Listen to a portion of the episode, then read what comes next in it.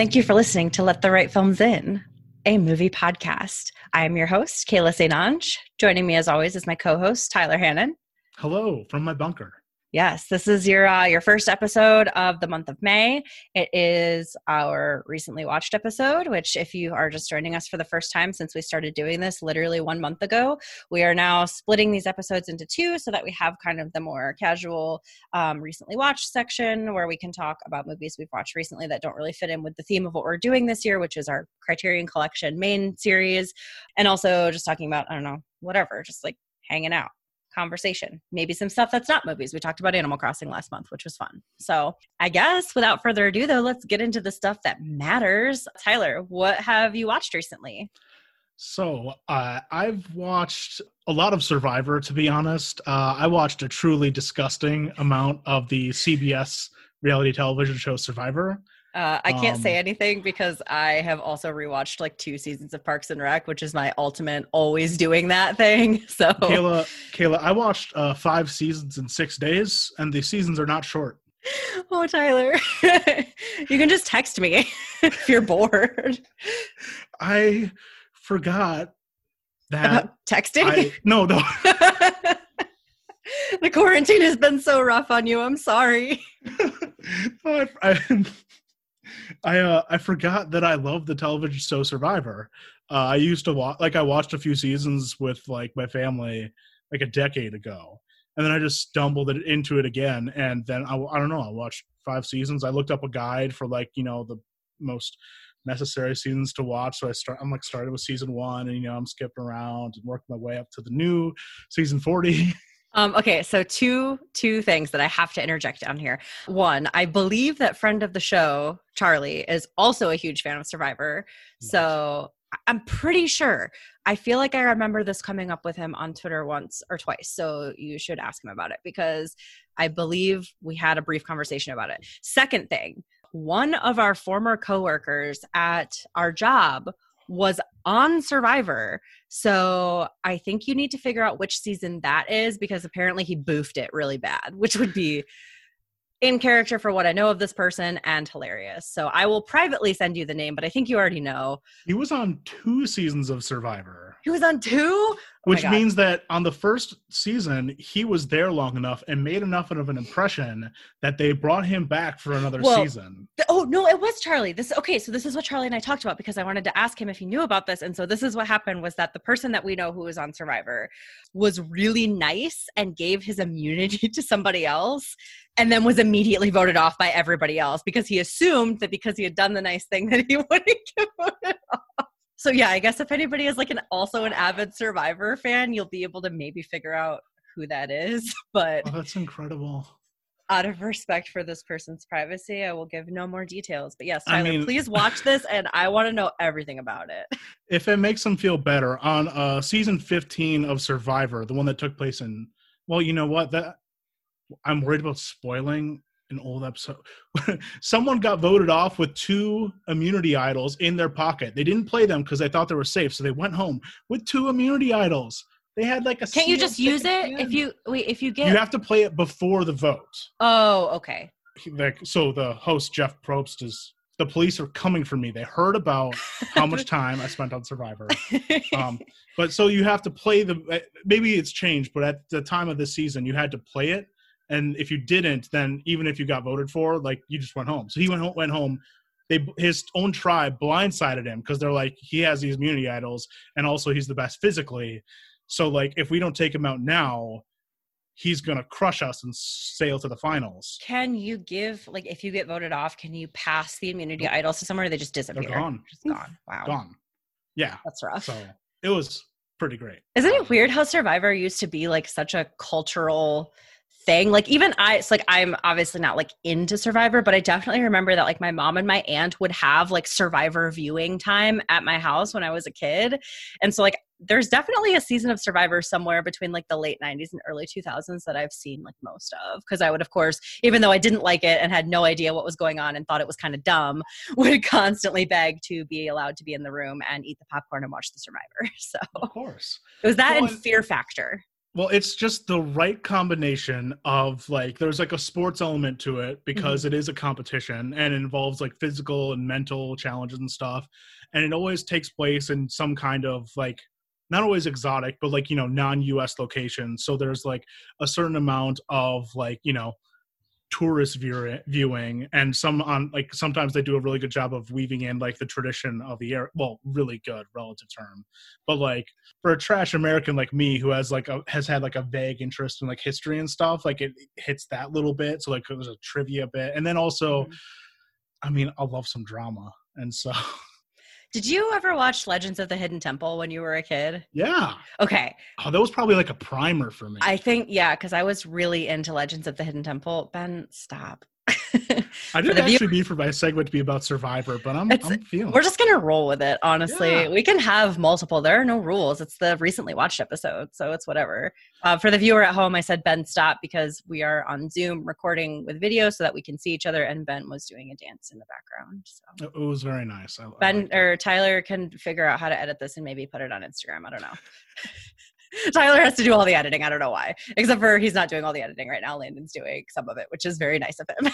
so it's good. Uh, it's a great system. Anyway, uh, Tyler, would you like to continue talking about Survivor, or was there another thing that you specifically wanted to talk I'll about? pivot to a movie. Uh, I didn't mean to talk about two movies coming here, but I had to acknowledge the so many hours spent on Survivor in so little time. Acknowledge what was done. what was done exactly.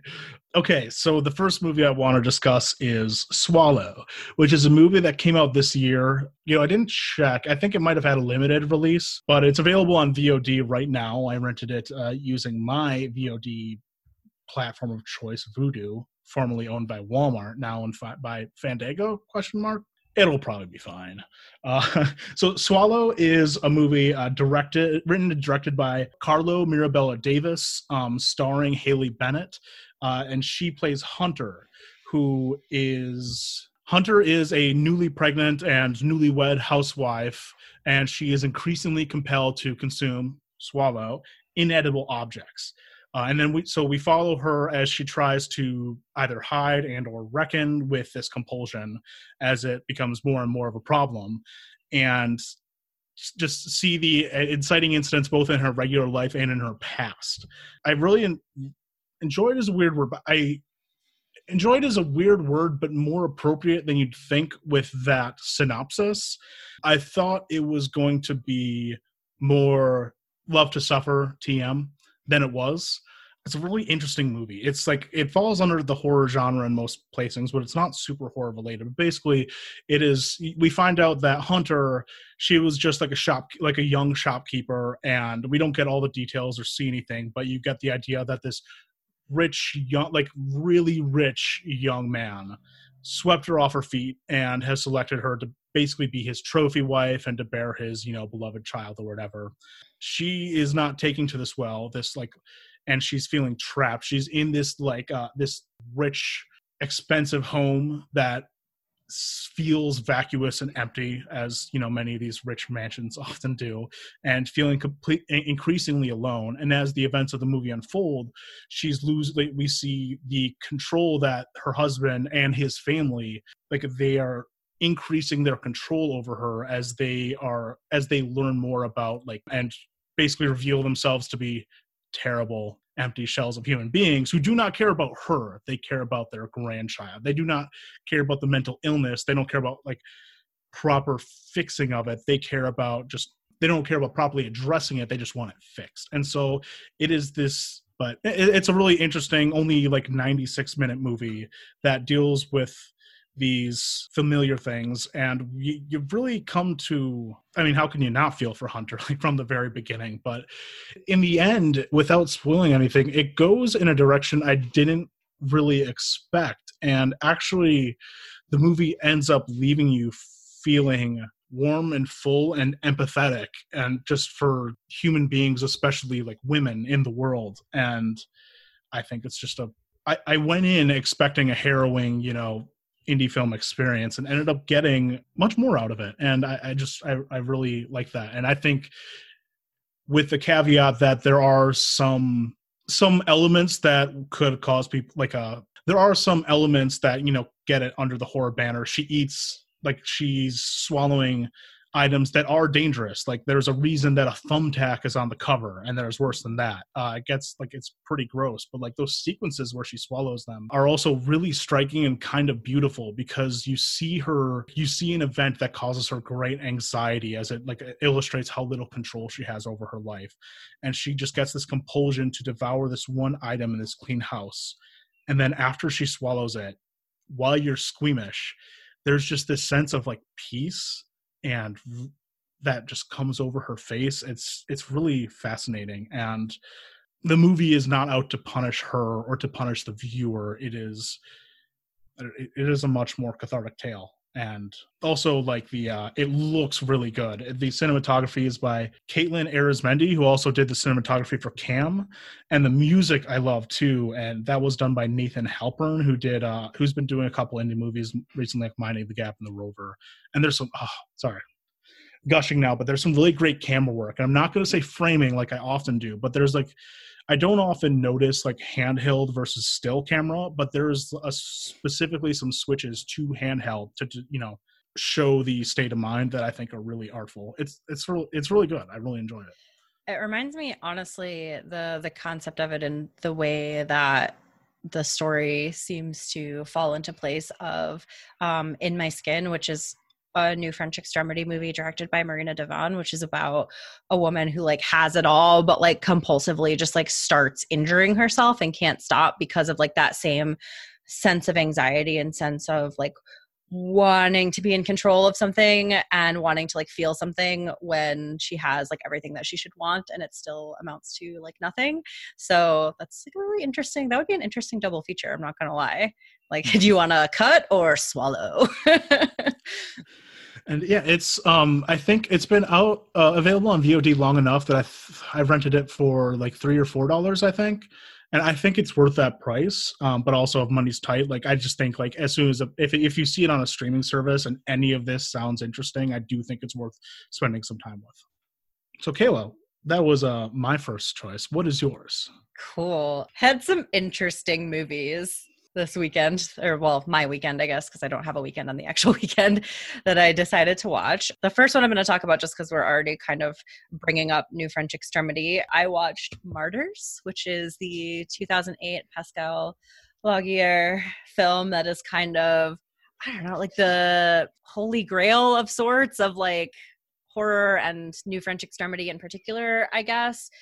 I have a lot of feelings about this. Like I watched the movie and kind of had that same feeling that I had like when we talked about uh climax uh not too long ago of just like wanting to know like everything that went into this movie and uh what the like state of mind was and how the actresses felt about it and all of this stuff but for those of you who don't know Martyrs is a film that is you either love it or you hate it. It is very gruesome. It is loosely, well, I guess not loosely, it's about two women, one of whom escaped the hands of horrible abusers as a child and made one friend in her time, like convalescing and healing in a Catholic orphanage for abused children basically.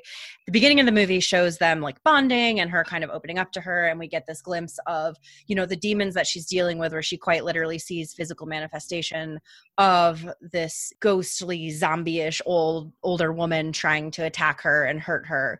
And so the movie jumps 15 years into the future. We see a family having a pretty normal breakfast and the woman lucy breaks into their house and kills all of them with a shotgun brutally and calls her friend Anna to come help her clean it up basically and is like I've finally done it. I found my abusers. I've killed them. Like maybe I can finally be free of this. And what ensues from there is this really horrible thing where Lucy is not free of her demons. And you know we see Anna kind of struggling to believe her that these were the right people because you know you walk into a home and your friend has brutally murdered you know a couple and their two children and you're like dragging bodies in the rain into a hole and your friend is still running around the house being chased by a demon. And the movie kind of shifts perspectives. Like at first we're very much in Lucy's perspective seeing like you know what she sees and seeing this thing chasing her.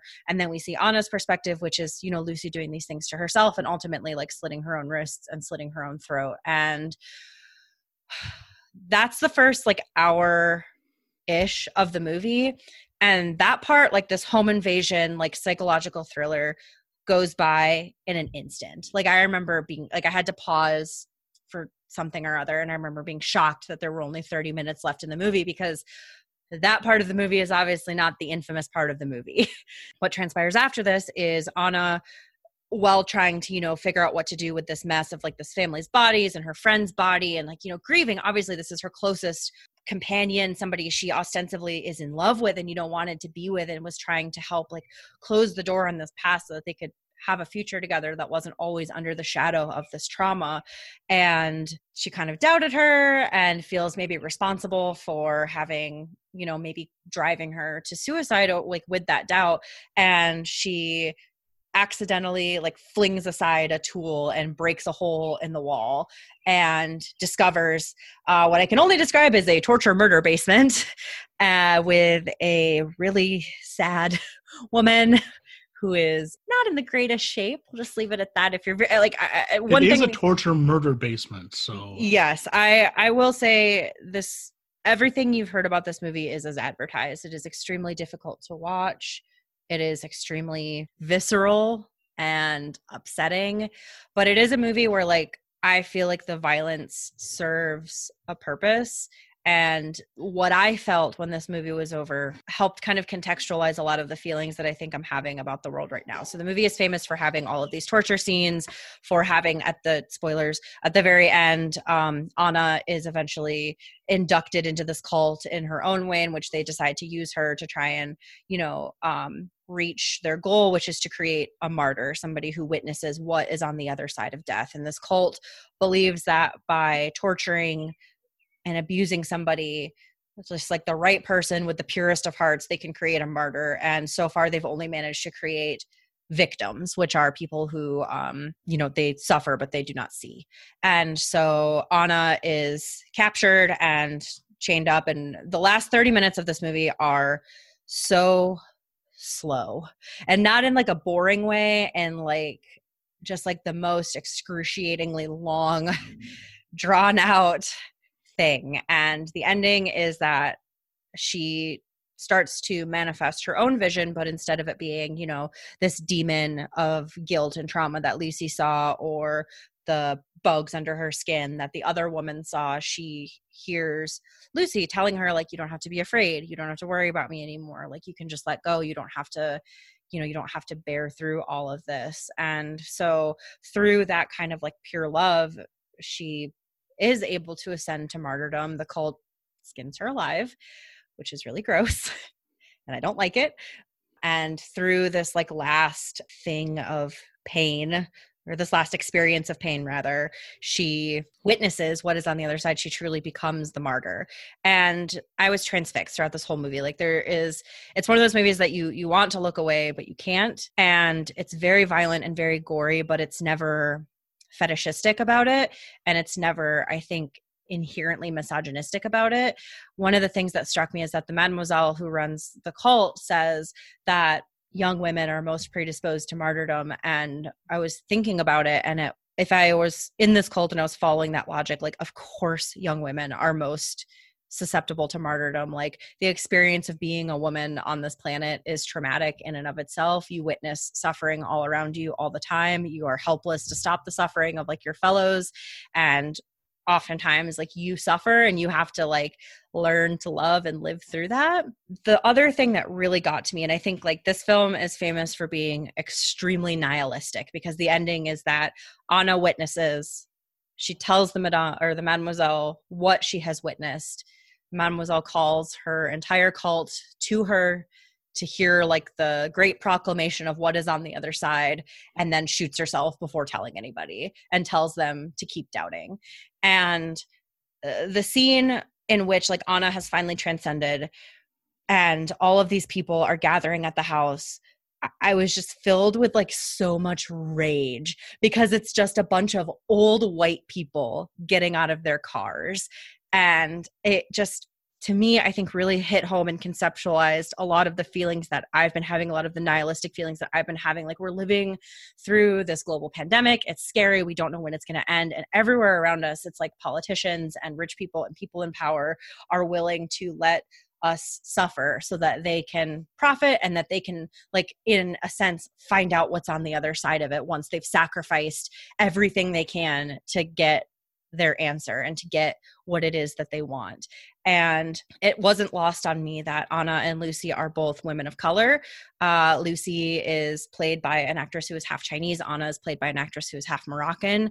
And it just was like, God, it's like a death cult of old white people torturing young women of color so that they can get an answer that they want. And it just made me so angry. And it's just like we, in a way, like are the martyrs of now like we are witnessing what is happening to like our world basically.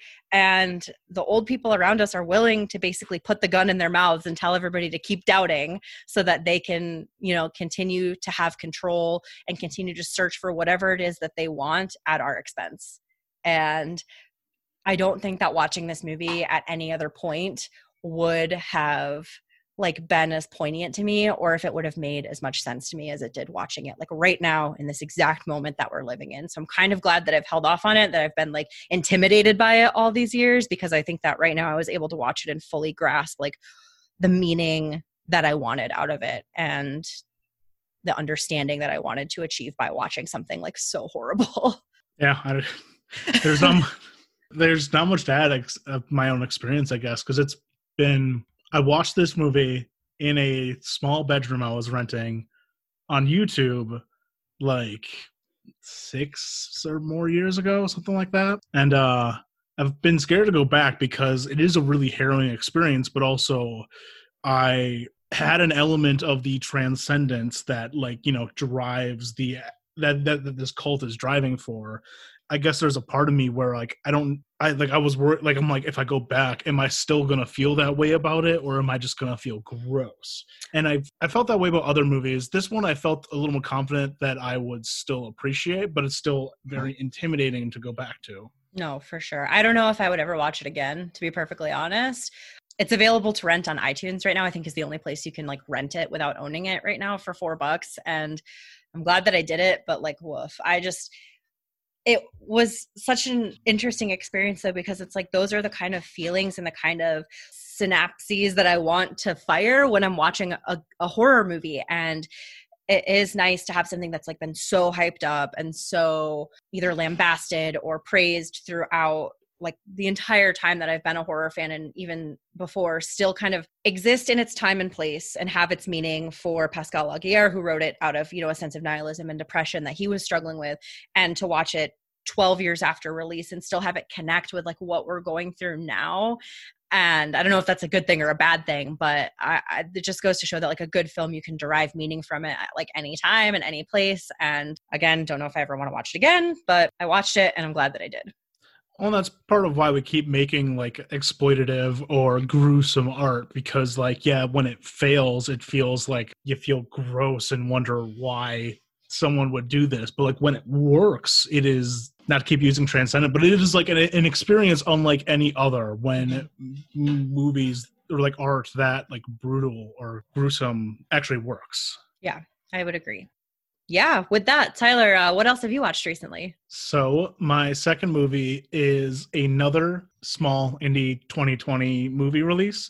Uh, this one, technically, if you go onto your IMDb's, your letterboxes, it will say 2019 because it premiered at, premiered at a festival and such last year. But it was uh, added to Amazon Prime, I think in March earlier this year. It's called Blow the Man Down. And this movie is the plot summary is essentially two sisters grieving their recently deceased mother find themselves in the unsavory position of having a crime to cover up. as will happen in these situations, events start to snowball, and they the two find themselves under uncovering a seedy underbelly. The movie is written and directed by a team: Danielle Krudy and Bridget Savage Cole. And the cast, the two leads playing sisters Priscilla and Mary Beth are Sophie uh, Sophie Lowe and Morgan Saylor. But then the cast is also full of some great character actors, including the character actress uh, Margot Martindale, as well as June Squibb and Gayle Rankin of Glow. I really enjoyed this movie. It's kind of like a um, a modern fishing village noir. Uh, it has been compared a lot to Fargo pretty naturally. It is this small, not flyover state, but uh, like this small rural town or village where uh, crime, crime often violent, that you would not expect to find in such a place, rears its head, and our our cast of characters tries to do their best accordingly. Uh, it's pretty good. I I really enjoyed watching it. It's another pretty short movie, 91 minutes. Uh, it's got the I really enjoy the characters. Um, besides the great actresses that are in it, really enjoyed the people, and I'll dive into that a bit more. It's got a great setting. That main fishing village, you really feel that from the uh, the Greek chorus of fishermen that pop in throughout to sing sea shanties. They, I mean, the girls are running a fit. Well, one of the girls, Priscilla, is running a fish shop you see a couple fish beheaded and gutted and such, frying them up for breakfast. Stephen King would love this. Truly, no supernatural elements though, you know. But uh, it, it's it's just uh, a really solid movie. So like a lot of those elements I really enjoy. I think it looks really good. It's shot by Todd Banhazl, who did Heathers and another great indie recent indie in Braid, um, and is going to be doing Thor four Love and Thunder and the music. Oh man i thought early on in the movie it, this movie reminds me of krisha it's a very different setting but something about it is just reminding me of the great movie krisha and then i looked up this movie and the composers uh, one of them is brian mcomber of the dirty once of the dirty projectors who did the soundtracks for krisha it comes at night the hail satan. It's just fun when it checks out and i really like this great use of music whether it be the score the songs chosen the sea shanty that are sung throughout that really some uh, cement the setting. And so a lot of these elements i think like a lot of the craft stuff and anything involving the cast is really good. I don't know that I don't, I don't, the ending doesn't quite, but I say not so much the ending because it has a really fun final shot and that really cements what the movie is getting at. I think it loses a bit of steam in the latter half when it comes to like, you know, wrapping up the actual sort of mystery, but all that stuff makes it really enjoyable watch uh, and just to sit with. I think the sisters have a really good chemistry. Priscilla is the type A, straight laced. She's happy to stay in this town and conti- continue running the shop. The other seems to be more upbeat, more the younger sister. She's the baby. She's a li- like less responsible. She wants to get out of this country. What do they call it? This like basically this, this shithole of a town. They call it something like that at a certain point. She wants to go on to college. She put it off for a year already. And so like you know you have the natural tension you'd expect there. The fact that they're covering up this crime and uh, trying to not get on the wrong side of the seedy underbelly. But I think what's I haven't even said what's most striking about the movie, which is that barely any men in it. All the characters of note are women. Um, this seedy underbelly is run by women. The male characters are either clueless or powerless for the most part, and mostly cops. And uh, it's just about these different kinds of women. And the movie uh, gets into not only these sisters and their relationship, but what gen like uh gets into like what generations before you uh, especially like your parents what they had to do to get by or to build this life that you are now enjoying and actually taking stock of what you have now is built upon the gen- the many generations that came before you. And it gets into that and you and I really enjoy how it reveals that this small town is basically run by this this small group of old women. You totally underestimate as just like oh the nice grannies next door, and uh, turns out they run this town, and that's ah, man, and that's really hammered home with the ending that they're in much more control than not only anyone else but you the viewer think up to that point, and it's it's a good sit. You know, uh, I, I really um as much like i don't want to be too like too negative with like it not totally crusting in the way dramatically that uh, I might have expected or enjoyed because it's just really it's, it's really solid, and I look forward to seeing what these folks do next. Um, I just really enjoyed it. That sounds awesome and Yeah, like and- up my alley. yeah, and it, it's streaming free on Amazon Prime. So if you want just like a little uh, salty sea sea salt noir uh, that deals with mostly women, what is my summary here? That was that was terrible. Uh, women. Love women. noir and women, essentially. New England. New, it is very New England, like super. It, it is just super Maine. Yeah, it is. It's just a, it's a good time. I really enjoyed it. So that's the theme of my recently watched is these great little indie fi- finds, and I don't want to beat up on uh, our editor Landon who'll be listening to this, but especially with like you know all big theatrical movies getting postponed, um, it can feel like we're not like we're not getting as many movies as we could as we were going to, and so it's there are just fewer movies to choose from, fewer movies to enjoy, and it's harder to find like what good new movies there are, and so that's why I kind of want to highlight these two because there are some pretty cool uh, new movies out there. They might be small and uh, low budget and streaming, but they're pretty nifty. So, Wow. Kayla, what is? Uh, I, I assume yours will uh, thematically follow nicely uh, after mine. So, uh, what is- actually what is your second pick? It actually kind of does. We both had like a more serious one and one that's like more of a romp. And I would say that this falls under that category. So Tyler and I kind of in tandem, like we didn't like log on to Zoom or anything. We didn't like hit play at the same time, but we kind of watched the movie uh, Sinister together via texting while watching it. Sinister is uh 2012 or 2013, 2012 a horror movie starring Ethan Hawke. It is kind of the apex of that like mid to late 2000s of we could afford one guy uh, horror genre that we were that we were having there for a little bit, and it's pretty fun. You know, it's not a perfect movie. I, that that would be that's it's definitely not a perfect movie, but it is about Ethan Hawke's character who is a one-hit wonder true crime author who has moved his family for what seems to be the millionth time into a literal crime scene home to write his next book because he is hoping to prove that he is not just a one hit wonder and that he can find and solve some case. And honestly, that is enough of a hook to kind of make the rest of the movie work because a lot of the frustration with haunted house movies in my opinion often stems from a lot of like oh my god just like don't do that you know like there's no like rational reason why just like a normal person would put up with it.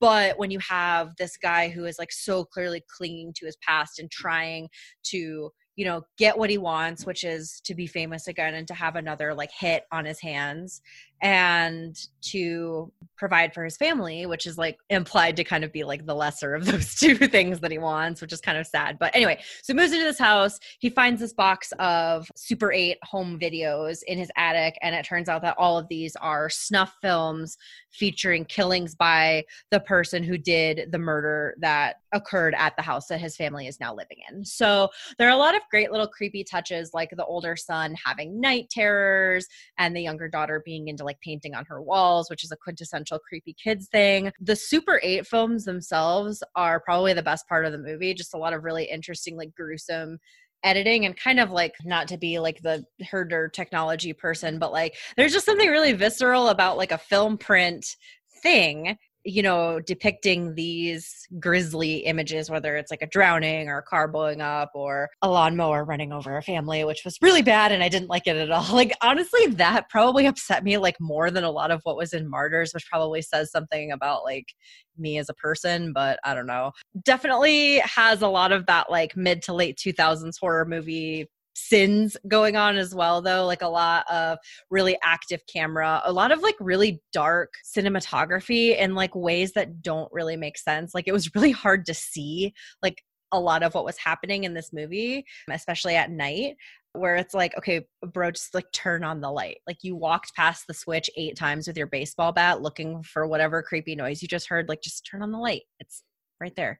A lot of like scares that are happening only for the sake of the viewer like the main character never sees or understands that any of that is happening like you just see it and it's like supposed to creep you out that like a kid's face is right up in your face all of a sudden.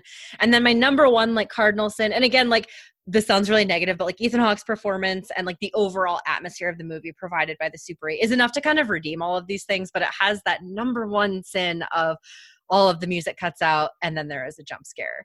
Did I still jump? Yes, but it was cheap and I didn't like it and it wasn't fair but overall like this is like what i would say is a good like when you have your friends over horror movie which i just realized we can't do. So in the future for your halloween parties or your whatever this is definitely one of those ones where i'm like it's just scary enough that everybody can be like engaged in it. It's just silly enough that like you could be having a glass of wine and eating snacks with your friends and like kind of ribbing on it but still enjoying it. Also weirdly i could see this being a movie like when i was younger my mom and my aunt and my cousins would all go to my grandma's house and we'd all pick like a scary movie and like so uh popular scary movies that we watched that are obviously terrible but that we kind of enjoyed at the time and had a good time with were like signs or one missed call or the eye like stuff like that like this kind of i think would be a more elevated version of that like if you wanted to watch a spooky movie with your family if your family is into that. So i had a good time watching it. I enjoyed texting with tyler about it. I think it's just one of those like fun little not quite perfect but good enough for rainy day movies also if your family is like annoying you it i mean it also serves the dual purpose of kind of being a threat. Like yeah uh you see this lawnmower? That can be weaponized. You see this pool? Weapon. Car? Weapon. Tree? Super weapon. I just, I just, I just need you to know like when you told me I couldn't get a new Nintendo Switch for my birthday, I that really made me feel bummed out. And you know what happens? You know, things can go terribly wrong in families, you know, and I just, just Sometimes when you don't get your Switch, you have to commune with Bughuul and go to his world. Like I don't know. I, bet, so, yeah. I bet those all those kids got the new Switches. They're like grody, like messed up, like ghost switches. Like it's not mm. like a regular Switch; it just has like some grime on it. It's like there's a crack in the screen, but it's a Switch. And and and this movie is streaming on Netflix too. So like this is the most easily available of those that we've discussed. Although they're all pretty easily available. Mm-hmm. Yeah.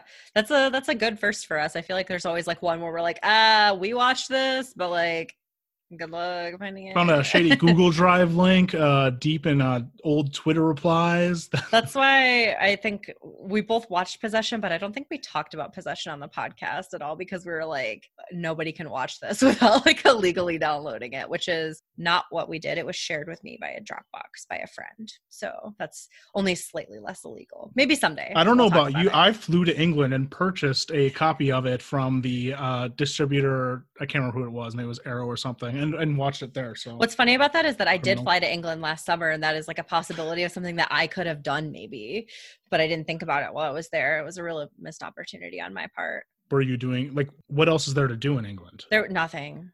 Although, so fun new thing that happens now though, every time I see any in a TV show where it was clearly filmed in Oxford, I can go, I was there.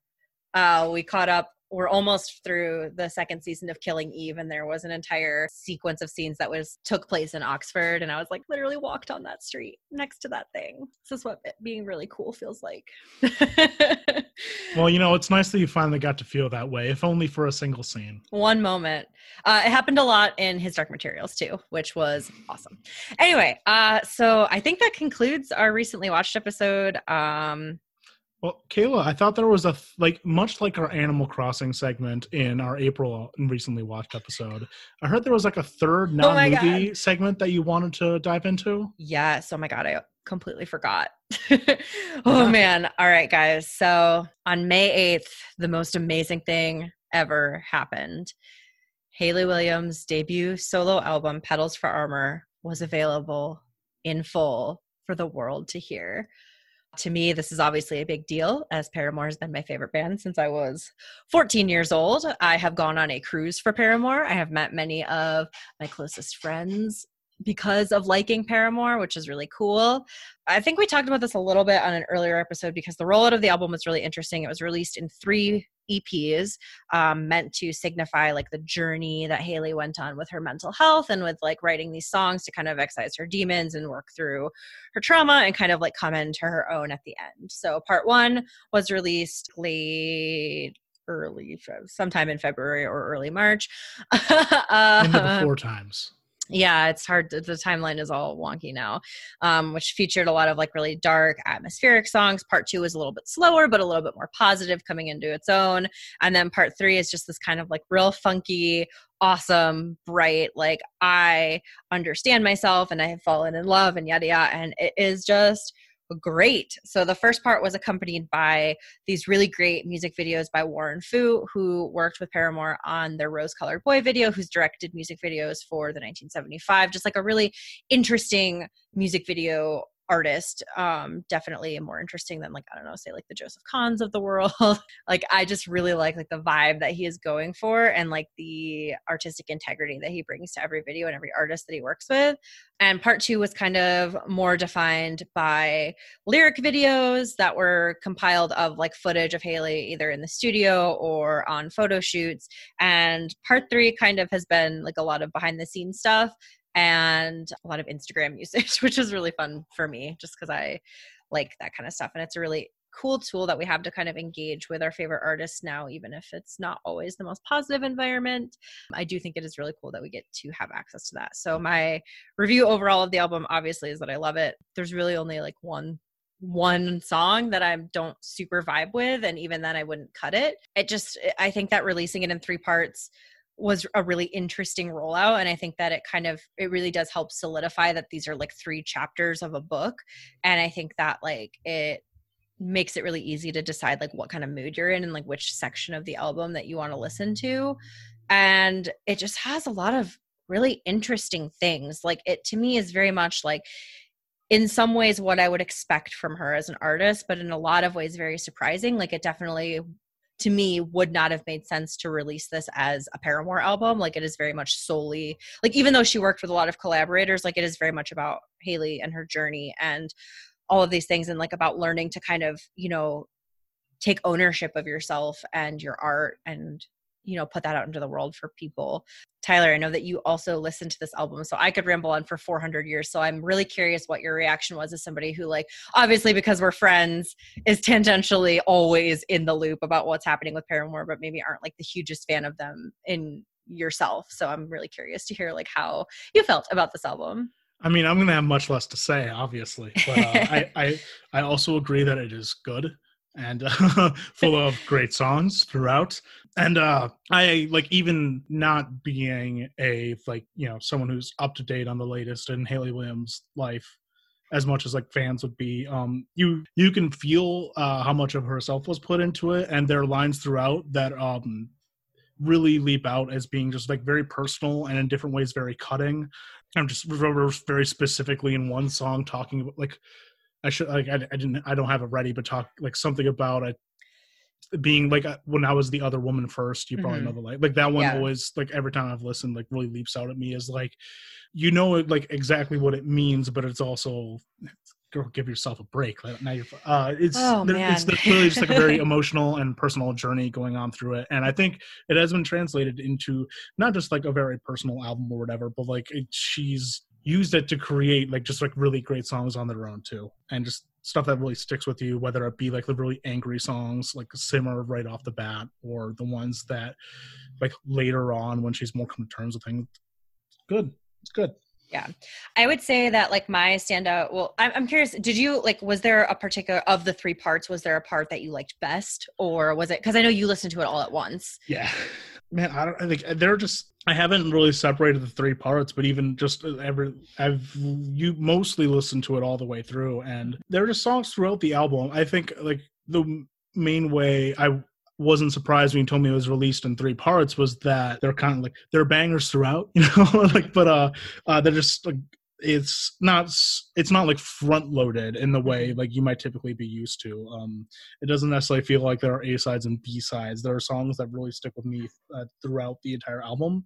I guess like i don't know that i paid close enough attention to the, to the lyrics to follow like the exact like trajectory throughout but i mean you get the sugar on the rim and like watch me while i bloom at the end. I don't know if i answered your question but that's fine. Oh, that's what it is.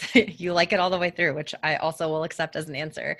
I think that like standout tracks for me, I think on part one, there's Leave It Alone, which is this really moody, atmospheric, slow song that has these really haunting strings. Like I think it's like not getting enough credit as a real standout track of the album because it's not a bop. Like I think sometimes as listeners, because we're so into this like single driven world, we're kind of always looking for like a bop, but it doesn't doesn't have to be a bop to be a good song. So I just want to toot my horn on that one. Um, and then I think that like the last song on the album, Crystal Clear, is just like the most gorgeous rendition of like what it sounds like to fall in love. I in my wildest dreams, like my whole life, all that I've wanted is like a, a Paramore song about being in love that like I felt fit my like at my wedding, you know, which is like coming up and something that I'm thinking about a lot. And obviously, since for most of her adult life, Hayley was in an admittedly unhealthy relationship that she should have left much sooner than she did, all of Paramore's love songs are kind of dark and very twisted. Like, even the only exception is like, you're gonna leave me but maybe i will remember it fondly or like all i wanted is very like i'm not sure if this is gonna work. And even like the happier ones like still into you is very much like you know we still have our worst nights. And like i don't know there's just always like this dark twist in a paramore song and it feels like and i have my theories about who these songs are about but you know out of respect for Hayley's privacy, I will not put them to the record here in audio format publicly. It seems like she's found like a really healthy relationship. And that's also kind of something that I can relate to having dated my fair share of, you know, not the correct people and like having been engaged and feeling like I should not marry the person that I was engaged to. It's really nice to kind of come into yourself and I don't know, know that you're getting it right this time. so I don't know. That's he's doing something stupid in the background. uh, so yeah, that was my really poignant talk on that with Ben doing some shit in the background on video that you guys can't see. Um, that's the I, guy. That's that's the one you picked. The, that's the guy. Yeah. Um, anyway, so I don't really have anything else to say. I could talk about this like fucking ad nauseum, but I will not. I will spare you guys. Tyler, thank you so much for joining me on this episode. Again, thank you to Landon DeFever for your hard and much appreciated work editing. That has really i think taken a lot of pressure off of us as hosts and i just want you to know that we really really appreciate it. We love you. Um, if you are interested in talking to us about a movie that you've recently watched if you're interested in doing a criterion double feature with us we are still always excited to welcome guests onto the show, whether it be for one or the other. Just let us know. You can reach out to us via email at LTRFIPod or on Twitter, which is also at LTRFIPod. We're trying to use our Instagram a little bit more, and you're never going to guess what the username is. It's LTRFI pod. and finally, if you appreciate what we do and you want to help us pay for our Zoom account and our various streaming services, you can toss us a dollar or maybe more for some cool rewards over at patreon.com slash LTRFI pod. That is our recently watched episode. And tune in towards the end of the month for our Criterion episode. And as always, what are we what are we double featuring on that episode, Kayla? I remember one of them and not the other one. So, Tyler, if you want to take that away and tell the listeners what our double feature is, please go ahead. Uh, we'll be discussing In the Mood for Love and Black Narcissus. I literally came up with this double feature. I remembered Black Narcissus, but not In the Mood for Love. So, we can leave all of this in, by the way. This is just fun behind the scenes stuff. It makes me forgetting. seem like the responsible one. me forgetting what episode we're doing. So, we'll see you guys soon. And as always, I guess we really do love to talk about horror movies all the time. And Survivor. And Survivor.